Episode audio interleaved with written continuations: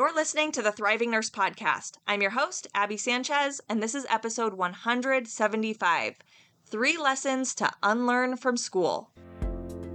Did you know your nursing dream job is out there? But it's not something you find, it's something you create. And I can show you how. I'm Abby Sanchez, and I'm a life coach for nurses. Using my experience at the bedside, along with my psychology degree, I help nurses build confidence, manage overwhelm, and fall in love or back in love with being a nurse. So come along with me, and I'll help you create the career and life you crave.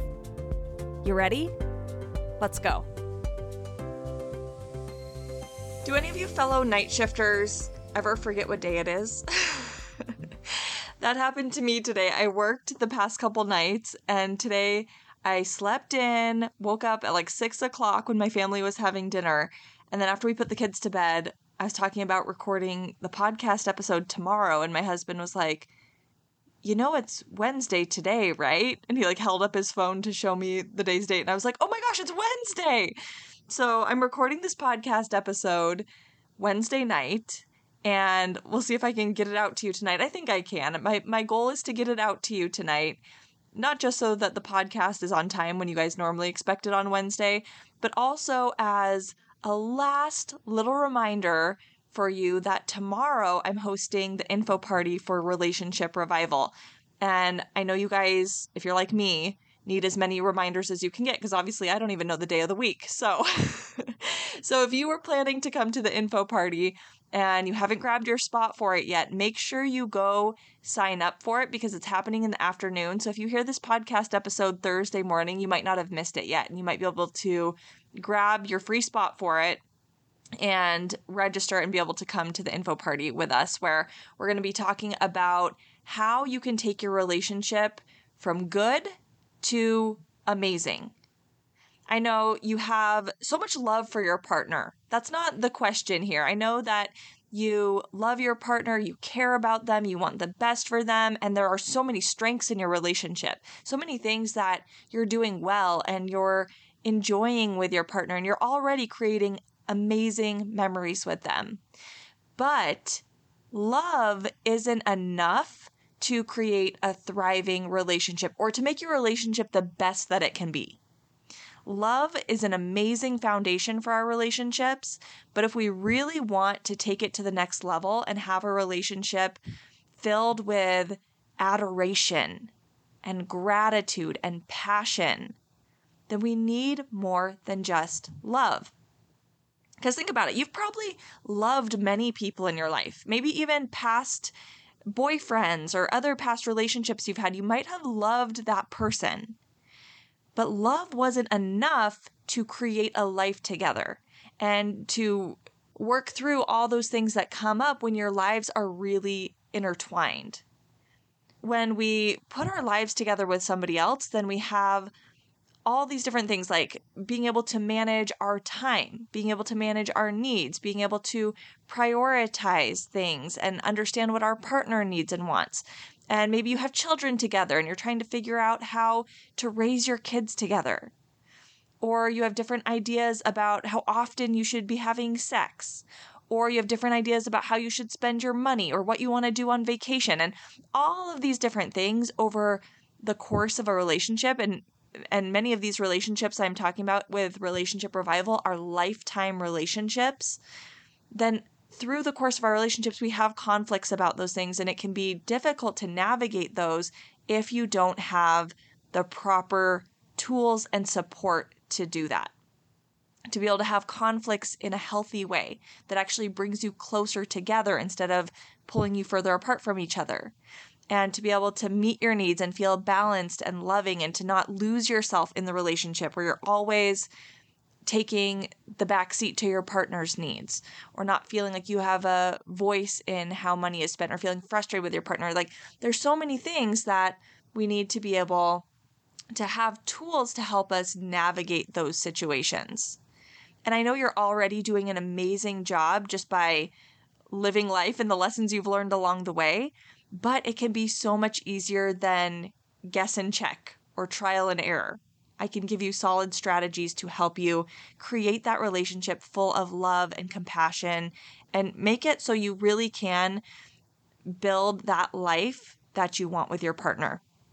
So don't miss the relationship revival info party if that sounds like, yes, that's what I want, and you want to know how to get started. Come join us today, but you do have to register. Okay, so go to www. Make sure you type those W's. I know I say it every time, but I want to remind you you've got to type the W's into the URL. So go to www.thrivingnurse.com forward slash revival interest. Okay, so that's how you're going to grab your spot for the Relationship Revival Info Party. Once you do that, I'll send you the invitation. And then you'll also get other perks and benefits from being a Relationship Revival VIP. Okay, so go to www.thrivingnurse.com forward slash revival interest. And I should say, even if you can't make it to the live call today that we're going to be doing for the info party, that's okay. I know nurses are on different schedules all the time, and so I always make sure to send the video replay of any of these kinds of things I do whenever I host a webinar or whenever I do an info party like this. As long as you're registered, I will send you the video replay. So go grab your spot. It'll change your life, it'll change your relationship. You don't want to miss it. Okay, so let's talk today about lessons you should unlearn from school. Now, this is not to rag on school or on teachers. I love teachers. I am amazed by teachers. I think nursing can be a challenging job. And I think being a teacher, I'm like, you gotta be able to manage your mind. You've got to be able to be very patient. And there's a lot that I really respect from teachers. So this is not to say that teachers are doing it wrong or to rail on the public school system or anything like that. But I want to help you today to see some of the lessons you may have picked up along the way during your education that might not be serving you, that you might want to let go of. Okay, and I know a lot of teachers too are trying to not reinforce these types of lessons that we're going to talk about today and they're trying to give more useful ways to think about things and look at things. So, I love seeing those changes happen. But I know for me, as I went through my education, even with the amazing teachers I had, I did kind of pick up some of these lessons. So maybe these things that we're going to talk about today are things that you've picked up and aren't really serving you. And today I want to give you permission to just decide, like, oh, even though I've thought about it this way for so long, I don't have to do that anymore. It's not really helping me out. Okay? So I've got three lessons for you. If you'd like, you can unlearn. You could just decide, I'm not thinking about it that way or doing it that way anymore. So the first one is in school, we're often taught to work by ourselves, right? Like, I know we do group projects and you might have mixed feelings about group projects. But when it comes to taking tests and really demonstrating what you have learned and what you can do, it's kind of in isolation. You need to study for the test, you need to cram all this information into your brain, and then go and sit with a piece of paper in front of you and check off the different circles, right? Bubble in all those circles to show that you know what you're supposed to know. And we do this without other people. Like we don't have our peers, our friends to talk to. We often do this with a closed book, right? Like some people do open book tests, but most of the tests that I took throughout school, you didn't have your textbook. You couldn't go back or look things up on the internet. It was just you and the paper. And I think so many of us as nurses carry that mentality with us. We're like, I have to do this by myself. We hear nurses say this when they get off orientation. It's like, I'm on my own. This is my first shift on my own when they're not working with their preceptor anymore. And I think that's an interesting phrase because, yes, you're taking a group of patients and you're responsible for their care and and focused on that group of patients. But when we think, I'm doing it on my own, it sounds kind of scary. And it's really discounting the team that we have that we're working with. because you're never really on your own as a nurse. But that's what we tell ourselves, right? We say, I'm on my own with these patients, or this is my group of patients. And I think we kind of perpetuate this idea that because these are our patients, we have to do it by ourselves, and we shouldn't ask for help. And sometimes we get in this mindset that asking for help is a sign of weakness. That not being able to do everything for our patients is a sign of weakness or not having all the answers. We think that that's showing a lack on our side, right? But I want to call BS on that. I don't think that's true at all. I think it takes so much strength to ask for help. It takes vulnerability. It takes honesty. It takes humility to be able to acknowledge your weaknesses and what you're struggling with or your limitations. And I think that is all really beautiful to have those skills to be able to recognize I'm struggling. I'm not perfect. I can't do everything on my own. And to recognize that without shame, because when we think that in a shameful way, then we hide and we don't ask for help. We just try to make it seem like we're doing okay. But if we love ourselves enough to be able to acknowledge our limitations without it meaning something terrible about ourselves, I think that is a huge strength. And by asking for help, we create opportunities for our team. When we're all doing things independently, we don't get to build those connections. Like, think about your friends. I bet the friends or family members you are closest to, the reason you're so close with them is because you've made sacrifices for them. Or they've made sacrifices for you, probably both ways, right? It's when we serve each other and help each other and are vulnerable with each other that we build more connection and it deepens our relationship. So let's give our coworkers opportunities to help us. And let's find those opportunities to serve them. It's not an independent thing. We're a team. And so let's let our team grow and strengthen by helping each other. Okay, so you can feel free to let that go. You don't have to do this by yourself. It's actually kind of dangerous and scary and lonely to do it by yourself. So let's embrace our team. Let's ask them for help. Okay, another lesson you can unlearn from school is that failing is a bad thing. We never want to fail in school, right? Have you ever gotten a bad grade on a paper or on a test?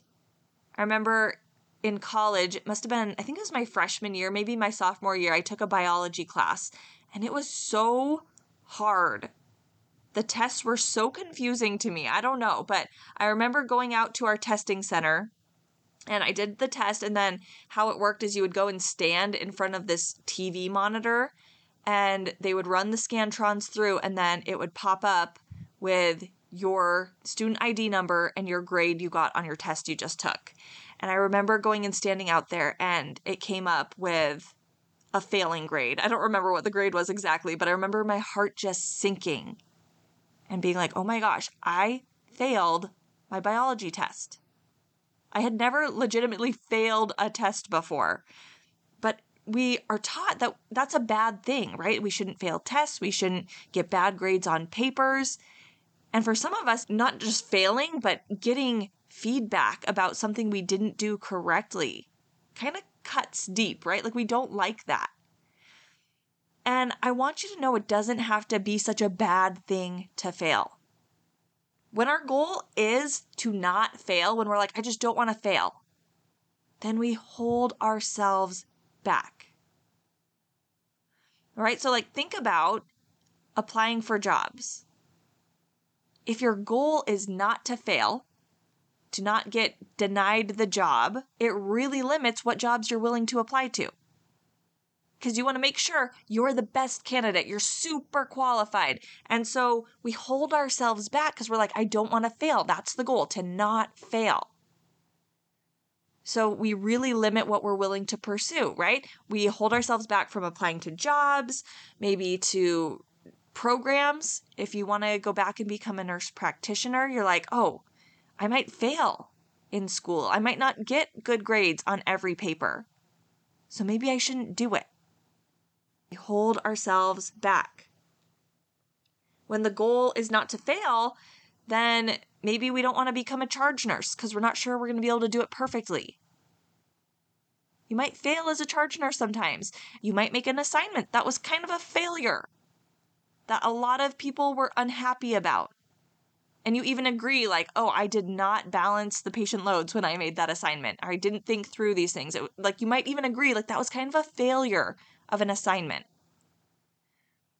So, if our goal is not to fail, then we don't let ourselves be in those situations. We don't take those opportunities that are going to help us grow and help us develop and learn new skills because anytime we're stretching ourselves and challenging ourselves, there is an opportunity for failure. So, what if we were willing to fail more? What if you were willing to not get the job? To not get a ton of jobs? What if you were willing to apply to so many jobs and be rejected from all of them? What benefits would that bring you? How would you grow as a person? And maybe you'd even end up landing a job that you didn't think you'd get. But it was because you were willing to fail. What if you were willing to miss the IVs? How many of us don't like to miss IVs? Maybe when you're first starting out as a nurse, you're like, I'm terrible at IVs. And so you go and get someone else to help you with your IVs every time because you don't want to fail, you don't want to miss. But you're not going to get any better if you're not willing to fail. Right? So, what if we were willing to miss a whole bunch of IVs? When we're willing to fail, we take steps, we move forward, we learn so much by our failures. And a lot of times we succeed even when we weren't expecting to. Now, I'm not saying do anything that you think is unsafe. I'm not saying like put your patients at risk, but there are so many ways we can safely fail in our lives and in our careers. So let's stop trying to avoid failure. It's okay to fail. Let's fail more. All right? Okay. Our third lesson to unlearn from school is that there's only one right answer. 2 plus 2 is 4. You spelled the word right or you didn't. You knew the capital of that state or you got it wrong, right? There's one right answer. That's what we tend to think in school so often, right? That's the case. Like you got the answer right or you didn't. Or in nursing school, it was choose the most correct answer but we still think there's a most correct a most correct answer or a most correct way to do things. We're taught to write five paragraph essays and it's very structured, right? You do this first, and then here's the next step, and here's the next step, and here's the next step, and then you write your conclusion. Like, we're told that there's a certain way that you should do things or there's a right answer. And we carry that into our lives, uh, this belief that we need to do things the right way. But it's actually much less common that there's really just one right answer. In most situations in our lives, there is no right or wrong way. There's no right or wrong answer. Did you know that? So when you're asking yourself, what's the right job to take? I want you to know there is no right job. There's no right school. There's no right amount of kids. There's no right person to marry. There's no right way to say it.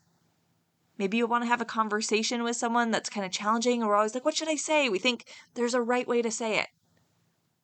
Maybe there's no right or wrong way to say it. There's no right way to feel. During your shifts, when you come across challenges, Sometimes we think, oh, I shouldn't feel that way.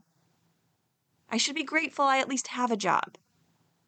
I should feel compassion for this patient because they're really struggling. You can feel those things, but you're not wrong to feel stressed out or overwhelmed or irritated. None of your emotions are wrong. There isn't a right way to feel. There's no right way for your body to look. We think there is a lot of times, right? We see on social media that some bodies are right and some are wrong. What if that's not true? What if your body is totally right the way that it is? So when we think there's a right way and a wrong way, then we end up living with a lot of fear or making decisions from a lot of fear. Because if there's a right way, then there's a wrong way, and we don't want to choose the wrong way. We don't want to choose the wrong job or the wrong path to go down, and it becomes really scary because we can't see the future, so we can't really know what's quote unquote right or wrong. But we're scared we're going to make the wrong choice. But if you let go of this idea that there's a right way and a wrong way, there's just different experiences, and you get to create the experience you want, then we open ourselves up. Then we don't have to limit ourselves. When we don't think there's a right or wrong way, we can live our lives with so much more creativity. Right? Like just how I was talking about a five paragraph essay. That's helpful when you're first starting out writing to organize your thoughts and to have some structure and to have that guidance. But as you learn to write, you can be more creative. You can decide, I want to break away from that structure. That doesn't work for me. I have some different ideas. And we can do that in our lives too. It can be helpful to have some structure in our lives and to get some ideas about how we might want to live and what we might want to do next in our lives. But when we hold to that, like that's the rule, like a five paragraph essay, when we're like, I have to do this, then we limit ourselves. And we might end up creating a life that isn't what we actually want. We might end up creating what we think everyone else wants us to have, but it's not what we truly desire. So if we have that creativity to say there is no right or wrong way, it's just what do I want to create? Then you can break away from that five paragraph essay life and decide what you truly want. Okay, so those are three lessons that, if they're not serving you from school, that you could just let go of. If it's not helping you to think you have to do everything by yourself, whether it's as a nurse or as a parent or just as a human in the world, if you're trying to do everything alone, you can stop doing that it might really serve you to stop doing that, to ask for help when you need it, to let people know when you're struggling. It doesn't have to be a test that you're taking by yourself. Life is not a test that you have to get through on your own. It's a group project, and you have a community of people who want to be in on that with you, who you can trust to help you. You can let go of the lesson that not failing is the goal. You can fail more. It's safe. It's safe to fail in so many ways, and it creates so many opportunities for you to learn and grow. And by being willing to fail, you open yourself up to so many more successes. And then you can also let go of the idea that there's only one right answer. There isn't a right way or a wrong way to do things in your life. There's what you desire, what you want. And then you get to create the life experience that you truly want to live instead of keeping yourself in a box. All right, my friends? Now, don't forget, we've got the Relationship Revival Interest Party happening Thursday, so you're probably going to be listening to this podcast episode hopefully on Thursday, right when it comes out. It'll be coming out Wednesday night. So hopefully you'll catch this episode in time. So if you haven't gotten your invitation to the Relationship Revival info party yet, you can go and grab your free spot for it and get your invitation in time to come. Okay, so go to www.thrivingnurse.com forward slash revival interest Make sure you type the W's www.thrivingnurse.com forward slash revival interest. And you can grab your spot for the Relationship Revival Info Party.